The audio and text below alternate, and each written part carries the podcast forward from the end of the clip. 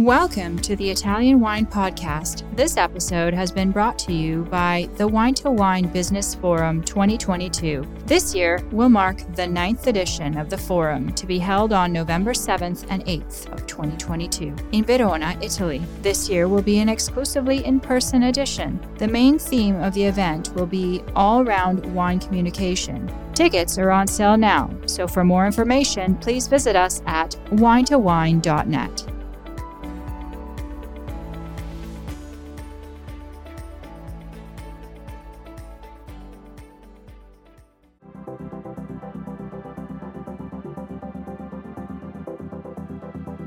Thanks for tuning in to Get U.S. Market Ready with Italian Wine People on the Italian Wine Podcast. I'm Steve Raye, your host, and this podcast features interviews with the people actually making a difference in the Italian wine market in America, their experiences, challenges, and personal stories. And I'll be adding a practical focus to the conversation based on my 30 years in the business. So if you're interested in not just learning how, but also how else, then this pod is for you.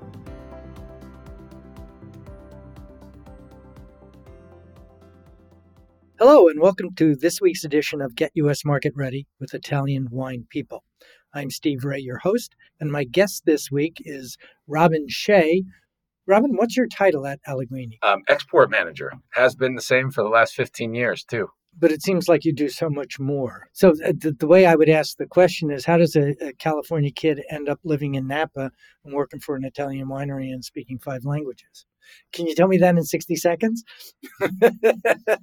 Very simply, my mother's British. And so uh, she looked at my uh, college uh, list of universities I was interested in applying to and realized that there was a very similar overlay to the Playboy Party Report and said, Party schools of, of the Big Ten, right? Yeah. Exactly. Yeah, you may want to think about not going into debt for that particular objective. And I had a passport at the time, and the European Union, uh, which I consider just a fantastic project and one that I really hope stays alive.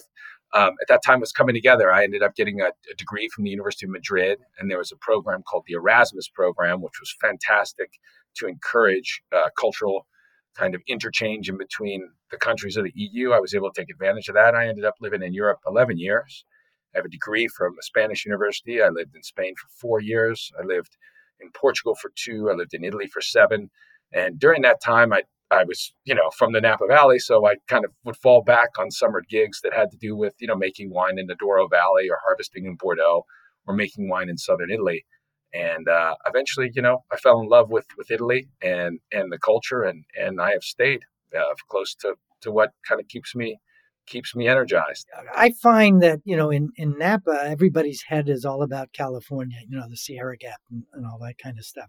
And your Italian wine, is there a disconnect there, or am I misreading something? Uh, you know, it was. I, will tell you the story. I I was making wine in southern Italy, and I was really and to give you an idea, it's I California wine, you know, there's a lot about making of wine, uh, the technical terroir, and I really appreciate that because here it's a new world. It's an it's an area of discovery, so you can talk for a very long time about philosophies of oak aging.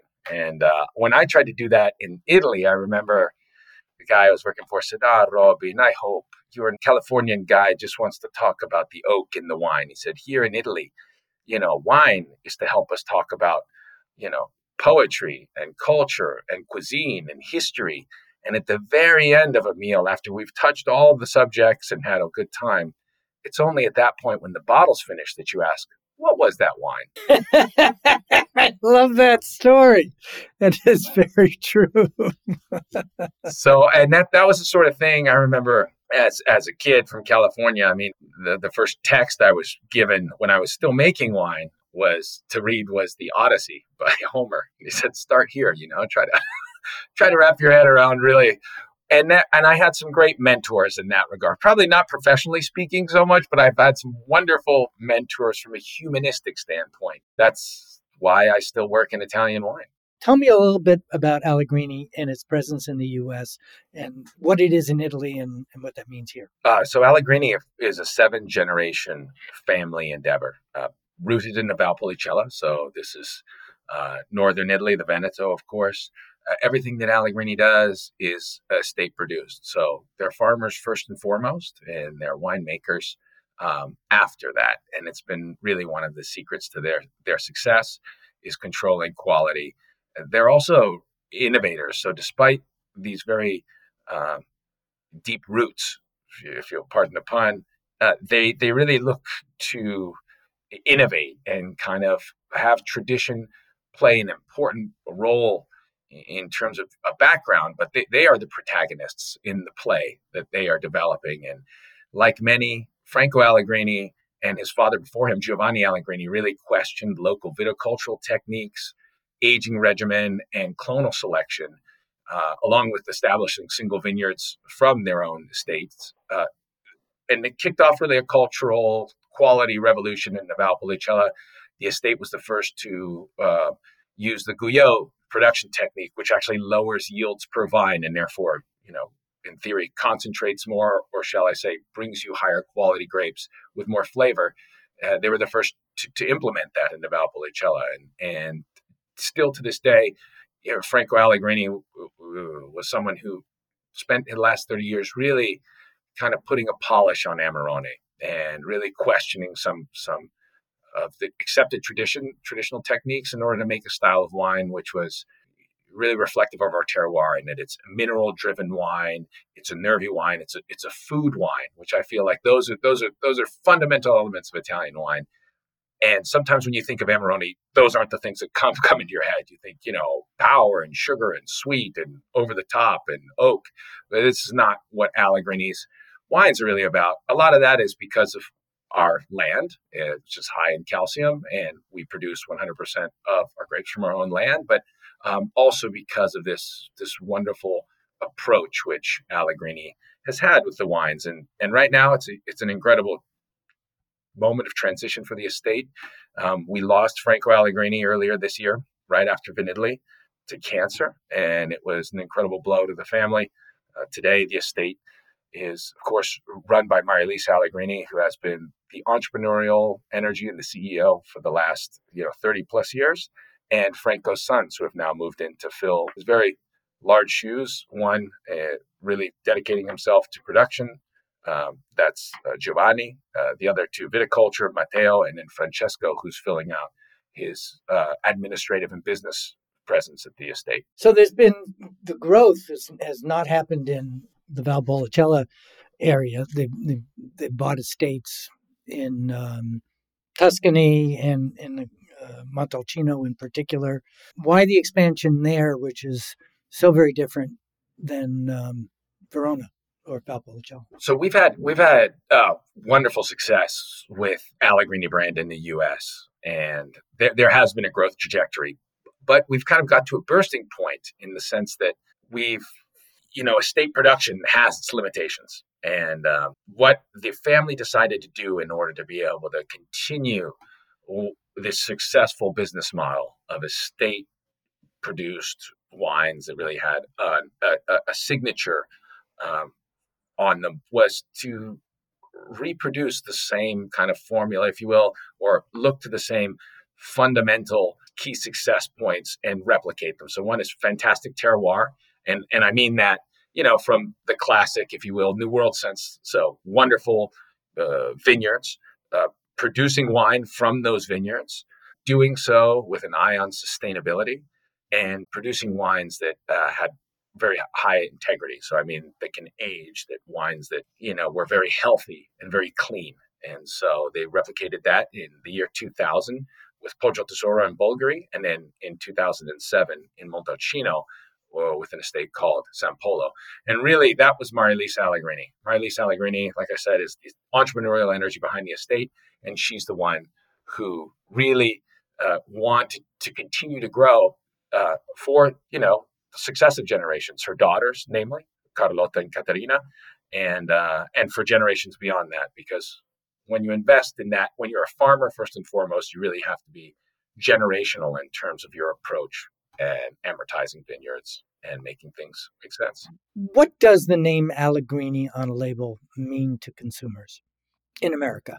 Uh, yeah, Al- Allegrini, what I would like it to mean to consumers is uh, an estate that is a legacy. So it's it's a family. It's one of the most highly accoladed in the entire country. Uh, the most Tre Bicchieri for any Amarone, and Franco was the most highly awarded producer of Amarone in the country. So I hope there's a quality um, understanding that came that comes with that legacy. So not only is it is it family, it's quality, but it's also you know estate produced, and and these these are people who really care deeply about uh, the land and the condition which they're leaving it in for the next generation. And if there was a final thing I would say about Allegrini, I, I love the name. I think it's a great name for a producer because Allegro, of course, you know, means joyous or happy, and, and Allegrini means little happy people, which I think is a wonderful, wonderful image to have in one's head when drinking copious amounts of Italian wine. And uh, they're they're they're they are they're they're really they're wonderful people and that's why it's been so important for me to kind of work with this family for so long and they have a real spirit of hospitality and you've been to the estate and anybody who's ever had that has can talk about Lisa, you know giving one a tour when she's eight months pregnant at 10 o'clock at night or cooking you know, pasta l'aglio l'olio at two in the morning for some guests because they're hungry. Or even her father used to, you know, uh, he was called the barrel spider because at any time of day and night, people would show up at the estate and he'd crawl up on those huge, big Slavonian casks and start pulling out wine for people to taste. I, I really do think that they bring they bring a lot of joy, and that's that's one of the things that I I, I just think is so wonderfully Italian. I guess. Yeah, I can I can attest to that. I remember once being at um, Allegrini Estate, uh, which is a former Roman domus, which was like, how cool is that? And the last thing I remember was do, singing YMCA with a Chinese contingent. It was a great party. You're referring to Lisa's party at Vinitaly, which is uh, at Villa della Torre. It's a it's a 15th century estate. It's a, a, jewel of the Italian Renaissance, an incredible piece of architecture. But it's really how the Allegrini family make it allegre that, that brings life to the villa. And like you say, you know, uh, she's done everything from you know flash mobs of lyric sopranos from the arena of Verona, the uh, Verona Opera Company, to karaoke, to Japanese monks playing you know, drums in, in this incredible estate. And, and this party that she does is really her thank you to the wine world every year. She does it at Vinitaly, and the Vinitaly is for Italy, where the entire world shows up. And, and she's just such a fantastic representative, I think, of, of what it is you know, to be kind of Italian in the wine industry. And it's one of the things that's really carried Lisa is that energy, that enthusiasm, that openness. So am I incorrect in saying it was an old Roman domus, an original Roman house? It's designed to look like one. And so oh. it was built in the 15th century and and it does. I mean the the inner courtyard where we, you know where we were singing karaoke, that at the end of the day is is a replica. It actually looks a lot like um, Atia's house in Rome. If you remember the HBO series, it, it has it's built with very kind of neoclassical design, and um, it, it, the inspiration was entirely the Roman domus, but it was 15th century. Okay, so we've got that corrected, and, and now I'm disappointed, but you know, 400 years is pretty good, or 500 years. Let's talk a little bit about um, home, which is Valpolicella and the 13 families of Amarone. Can you tell me about that and what uh, Allegrini's role is? So Lisa was the first president of the Amarone families, which I think today is called Le Famiglie Storiche, so the historical families. And it was this idea of kind of protecting the appellation and trying to elevate quality. And that was something Franco was actually the vice president of the consortium of Valpolicella, which is you know the one legal body which regulates the rules uh, for the DOC, and uh, he resigned that post because he kind of was in protest, and he um, later, you know, we we declassified many of our single vineyards out of the appellation because of some technicalities that Franco felt very very strongly about in terms of pushing quality forward, and and really, you know, fast forward almost 30 years, the Amarone families was born, or the Famiglia Storiche were born in order to kind of continue that legacy. So the idea that there would be Amarone would be a style of wine which represented the best of an artisan producer's kind of stock as a and and not something that would be, you know, pushed out into supermarkets at a very low cost because like anything, you know, when you dry grapes for 90 days, there's an artisan process. And I like to think of it almost like making a prosciutto or a parmigiano, right? We all know that Kraft makes parmesan. And if you've ever tried a 24 month you know, aged Parmigiano Reggiano, you know that those two products have very little to do with one another. uh, you know, right. there is bologna and then there's mortadella, right? Like these are things that don't have a lot to do with one another at the end of the day. And that's really what Amarone's trajectory can be and is, which is there is an industrially produced kind of sweet, cheap version. And then there is a craftsman's, artisans version. And uh, that's what the Amarone families were really about. The Familia Storica were really about trying to focus and protect and make sure that there was a clear definition of, of really what Amarone can be. Well, let's change the conversation and focus a little bit about um, on-premise and retail. You know, you're talking about these these wines, and I'm not just talking about the Amarone, but in, in pretty much the entire estate produced line are not necessarily what people in Europe would call supermarket wines. But it, it's a very different marketplace that you guys are in and uh, developing than what a new to the US brand of an estate produced wine is. Can you talk about the US market and what are some of the hallmarks of it that uh, new to the US brand might be discovering that the, the people in the Allegrini um, company know by experience. Yeah, and I'll, I'll preface this, Stephen. You know, like I said, uh, I had some wonderful. I made a, a, a quip at the beginning of the interview. I said I had wonderful mentors from a humanistic standpoint, perhaps not so much from the professional. And and I would like to correct that statement. I've worked with great professionals. Marilisa Allegrini is one of them, but um, I'm just not a very high caliber professional. I feel so. I, I've fallen in love with um, the culture around Italian wine and, and the culture of this family. And so that's why I continue to carry the same title that I have for the last 15 years. It's because I really I love what I do, and and I think there's a story to, to be told. Over that time, Allegrini brand has grown uh, quite a bit, and so we do have a retail portion of our business, which you know we've been recognized with one of our wines six times in the top 100 wines of the year from Spectator. That's something that's never really happened at a, a wine that's 25 bucks on the shelf in eh, from any country. And so there is a retail uh, portion to our business now. Um, what could I say is um, for me and for the brand overall, I feel like our strength as Italian producers are our Italian restaurateurs. And I, I really feel like it's what energizes and what makes Italian wine timeless at the end at the end of the day is is it's it's very, very close link to cuisine. And when you when you're linking wine to cuisine in Italy, you're linking a tradition to history, and ultimately, you know, those are the things that, that lead to a, a rich life. I feel uh, it's a culture of the table. It's about bringing people together, and when when you add all of these elements together, you know, I'm not. Uh, it's not like I figured this out. This is this was known three thousand years ago that uh, by Socrates before pronouncing upon anything, you had to take a big slug of wine and then pass it to your neighbor, and then you could speak.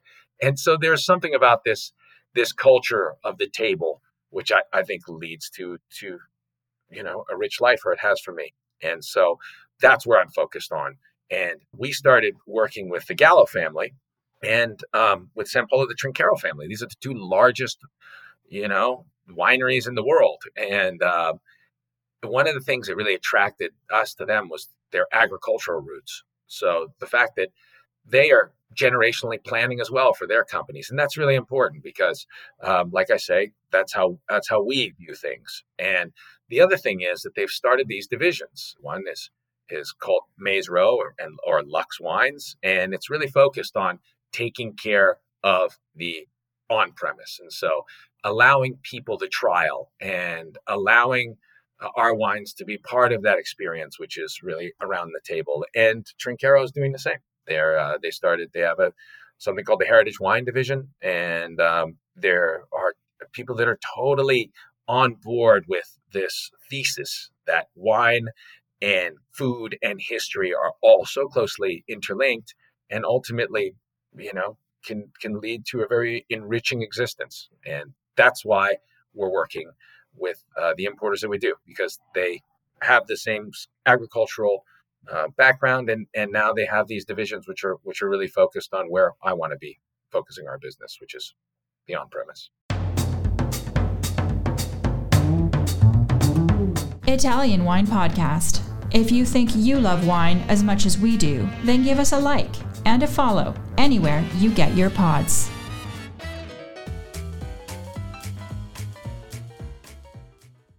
Excellent. I, I one of the lines I came up with was thinking about Italian politics, and in, in Italy nothing works, but everything works out, and and that's kind of been my experience whenever I'm in Italy maybe the restaurant you want to go to isn't open, but the one next door turns out to be fabulous, and some very interesting people come by, and you, you, end up having the most wonderful time. I also think it's the reason, and I do believe this is true, that gelato tastes better in Italy, just like bagels taste better in New York. There's something about it, whether it's the water or the ambiance or some metaphysical thing. I don't know. But at the end of the day, yeah, it's uh, la dolce vita, right? I mean, and and and it like you cannot understand Lambrusco unless you've had it with mortadella and gnocco fritto and, and some parmigiano. Like the wine's reason for being, it doesn't really make a ton of sense unless you put it within that context. And so that's what happens so frequently when you're in Italy, is that local wine, local foods, millennia of kind of uh, tradition they it comes together in such an incredible way so the more that we can be replicating those experiences the more that we can share those experiences with um, people you know like kids from the napa valley the more likely that they'll uh, end up working in italian wine the rest of their life okay so we've been talking about allegrini and obviously that's important for both of us for a variety of reasons but let's turn it over a little bit to uh, robin shea you know, you're the export manager what's your uh, mission and goals and motivation. Um, given the, the podium that Allegrini has in the wine world, both in Italy and, and here in the US, what are your goals for the brand and goals for yourself? I, the way I phrase it sometimes is, what do you want to be when you grow up? Yeah, it's a tough, you know, I, I kind of, I guess in that regard, I've never grown up. And uh, another way of looking at it, I grew up 15 years ago and haven't progressed since. So uh, I, I, I, don't I don't look at it that way. I, I don't like that one at all. I'm uh, I'm an export manager, and and like I say, that's sometimes a very lofty title for me because I I really follow this this coal inside of me. Right? It's it's the I it's the idea that I think that there is. Uh, something that I discovered in Italy, and I love sharing that with people. And, and um, the Allegrini family represents a lot of those values, and um, you know, I, I continue to, to, have that be central to you know when I talk about the wines, I'm, I'm sharing my experience of the wines, but also my experience of the culture and uh, and and and how to apply that. Sometimes in a business context, and sometimes on a personal context. Um, you know, what would my goal for the brand be? My my goal for the brand is to continue to place these wines in the context which I feel in which they excel. So uh, around the table with excellent food and food which is which is thoughtfully been sourced, produced, as much as our wines are thoughtfully sourced and produced. And in Italy, they say when you're pairing something il buono sta bene con il buono. And that means what's good is good with what's good, which sounds really stupid, but is when you're talking about uh, sourcing and care and artisanship, I, I, feel like they do make sense. I mean, I just paired last, uh, like I was saying before this interview, uh, I, I, was in Mexico and I paired Palazzo La Torre, which is our Ripasso style wine, with a mole made an octopus mole uh, in Los Cabos, and it blew my mind. But you know, the chef is like one of the best chefs in in, uh, this guy Enrique Olvera. He's one of the greatest chefs in Mexico, and that pairing blew my mind. And um, and so I really think there is something to be said for me finding those moments of marriage of quality and then and then letting the magic happen. Interesting. I, I i asked this question of people not on the podcast but just in personal conversation. What was your what what was the moment this wine thing kind of came over you? And in my case it was came home from new york one one night. I was tired. It was a hot day. Um, my wife had made lamb chops, and I opened a bottle. Happened to have a bottle of um, Burgundy. Won't go into the detail of what, but it was magic, and it was like, okay, everybody stop talking. I want to enjoy this experience. What was your moment when uh, you realized that wine was going to be your future? Oh man, obviously you're closer to it having been in, in Napa. We, you know, we don't. Yeah, see, that's the thing. I kind of grew up with it around, but I, I, do remember my mom took me to Smith and Wollensky in New York when I was 16, well, I was 14 years old. And she ordered the Matanzas Creek Chard. I remember it. And I got to have a glass, and they were so cool about us. 14 years old, I got to have a glass with, you know, at Smith and Wollensky. And it was the first time, you know, you know, the oak and the wine. And it was a long time ago, Stephen, you know, so it's 30 years ago.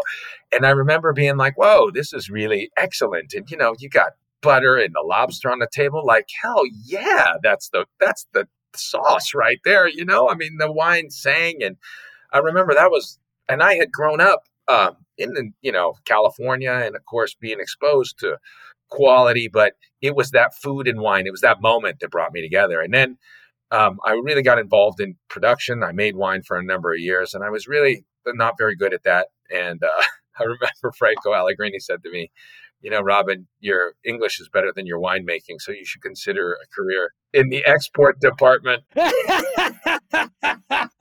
That's a great. And so he said, "You go work for my sister." So, so yeah, and uh, and but um, I've had just so many magical experiences in Italy.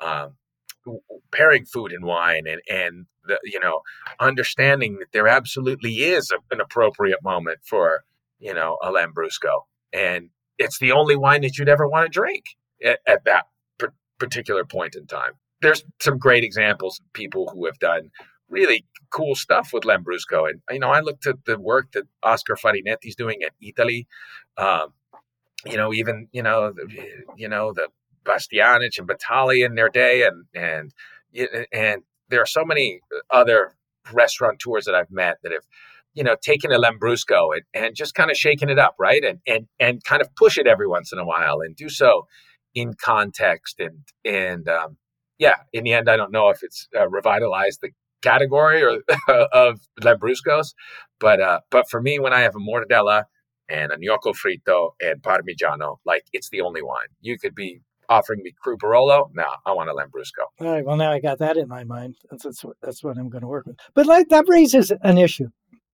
I'm an old guy, baby boomer.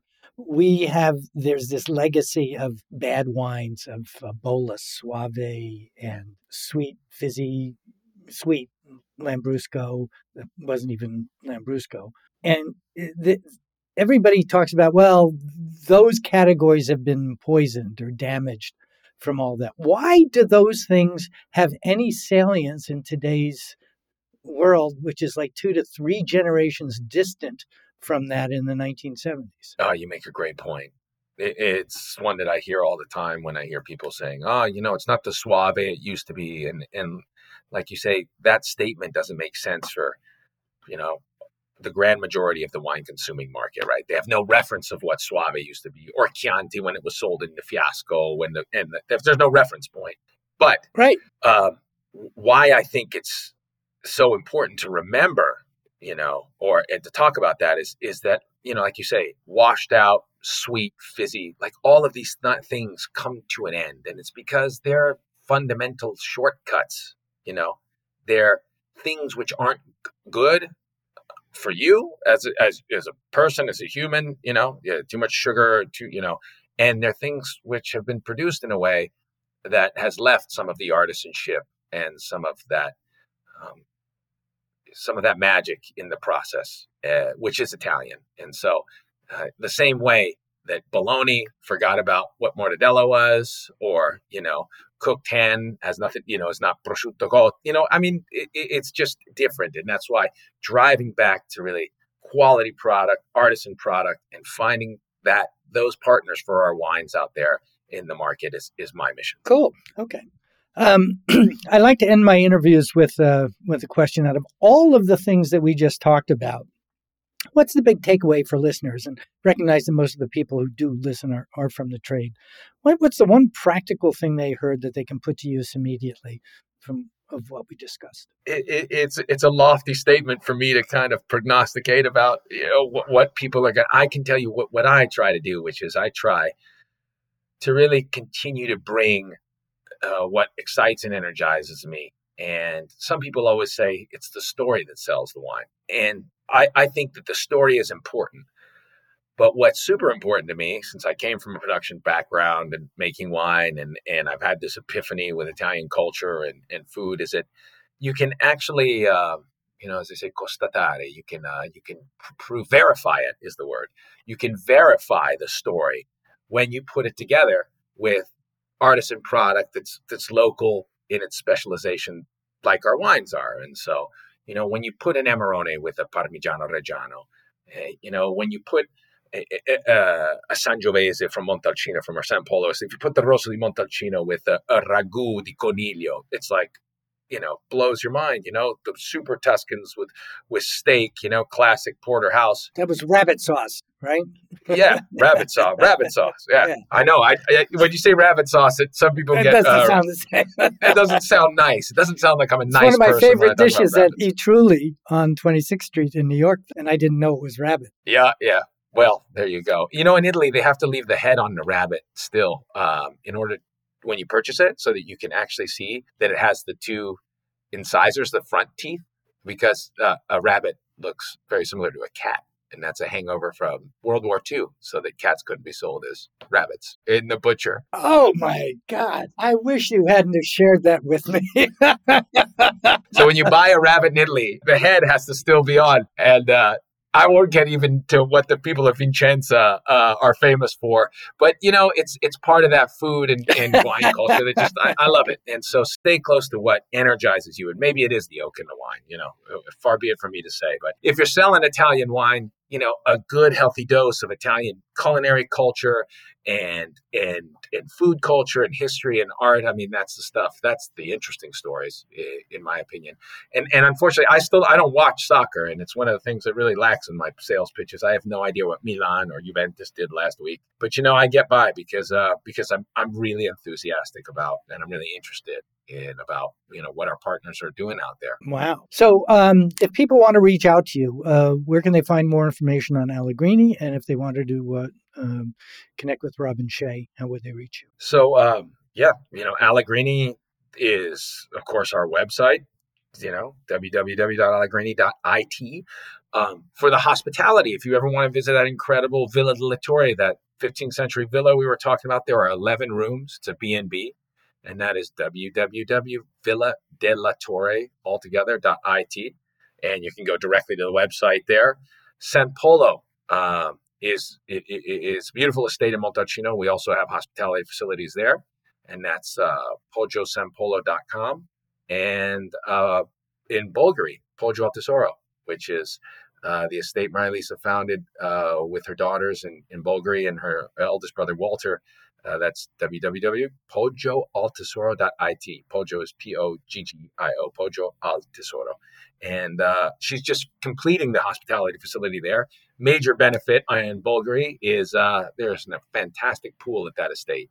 And there's kind of a dunking pool in Montalcino as well. But when the Bolgheri guest house gets finished, you know, kind of like our wines, these aren't hotels, right? These are little B&Bs, you know, maybe that's even a stretch. They're just guest houses, you know. It's anywhere from five to 11 rooms for you to come and stay. We can book them out to you. You know, you'll be given a key almost Airbnb style. But man, you know, when you dig into these local little jewels, you know, the, the food of Montalcino, the, the incredible shellfish and, and seafare of Bolgheri with those super Tuscan wines, and then, you know, the cheeses and the mountain fair, and of course, you know, l'Arena di Verona, right? Come in the summer and go and see an opera season in, in downtown Verona. Yeah, I, that's one thing that's on my bucket list. I've been to the arena and been to a couple of parties in the arena, but I haven't seen an opera there yet. Seem to always come in the fall, not in the summer. Well, Marilisa, she sits on the board of the arena. She sits on the board of a number of trade associations, and uh, and kind of she she was just nominated as a Cavaliere di Lavoro. So she was just basically knighted by the president of the Italian Republic because she is this incredible ambassador to all that is that is Italian, and uh, it's why I, you know I love love her for it, and you know we'll continue to kind of be her prophet as long as, as she'll have me and um, you know come and stay at our estates or come hook up with us sometime and and you know live live it how the Allegrini uh, show it and I think it's it's a great way to get to know the country. I love it. So we're speaking this week with Robin Shea, the export manager uh, or director of um, Allegrini, and uh, it was a very interesting conversation. I want to thank you for your time. It's always fun talking with you, Robin. And for our listeners, tune in next week and we'll have another interesting guest on Get U.S. Market Ready with Italian Wine People. And thank you again, Robin. Thank you, Stephen. Always great to chat.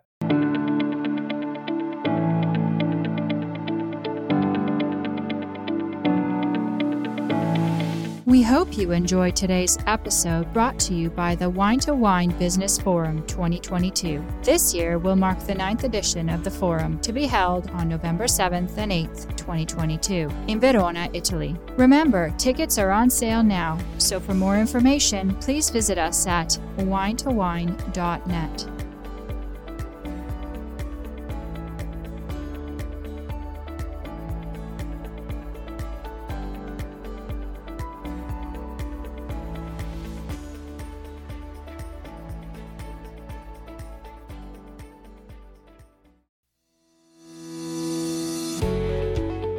guys. I'm Joy Livingston, and I am the producer of the Italian Wine Podcast. Thank you for listening. We are the only wine podcast that has been doing a daily show since the pandemic began. This is a labor of love, and we are committed to bringing you free content every day. Of course, this takes time and effort, not to mention the cost of equipment, production, and editing. We would be grateful for your donations, suggestions, requests, and ideas. For more information on how to get in touch, go to ItalianWinePodcast.com.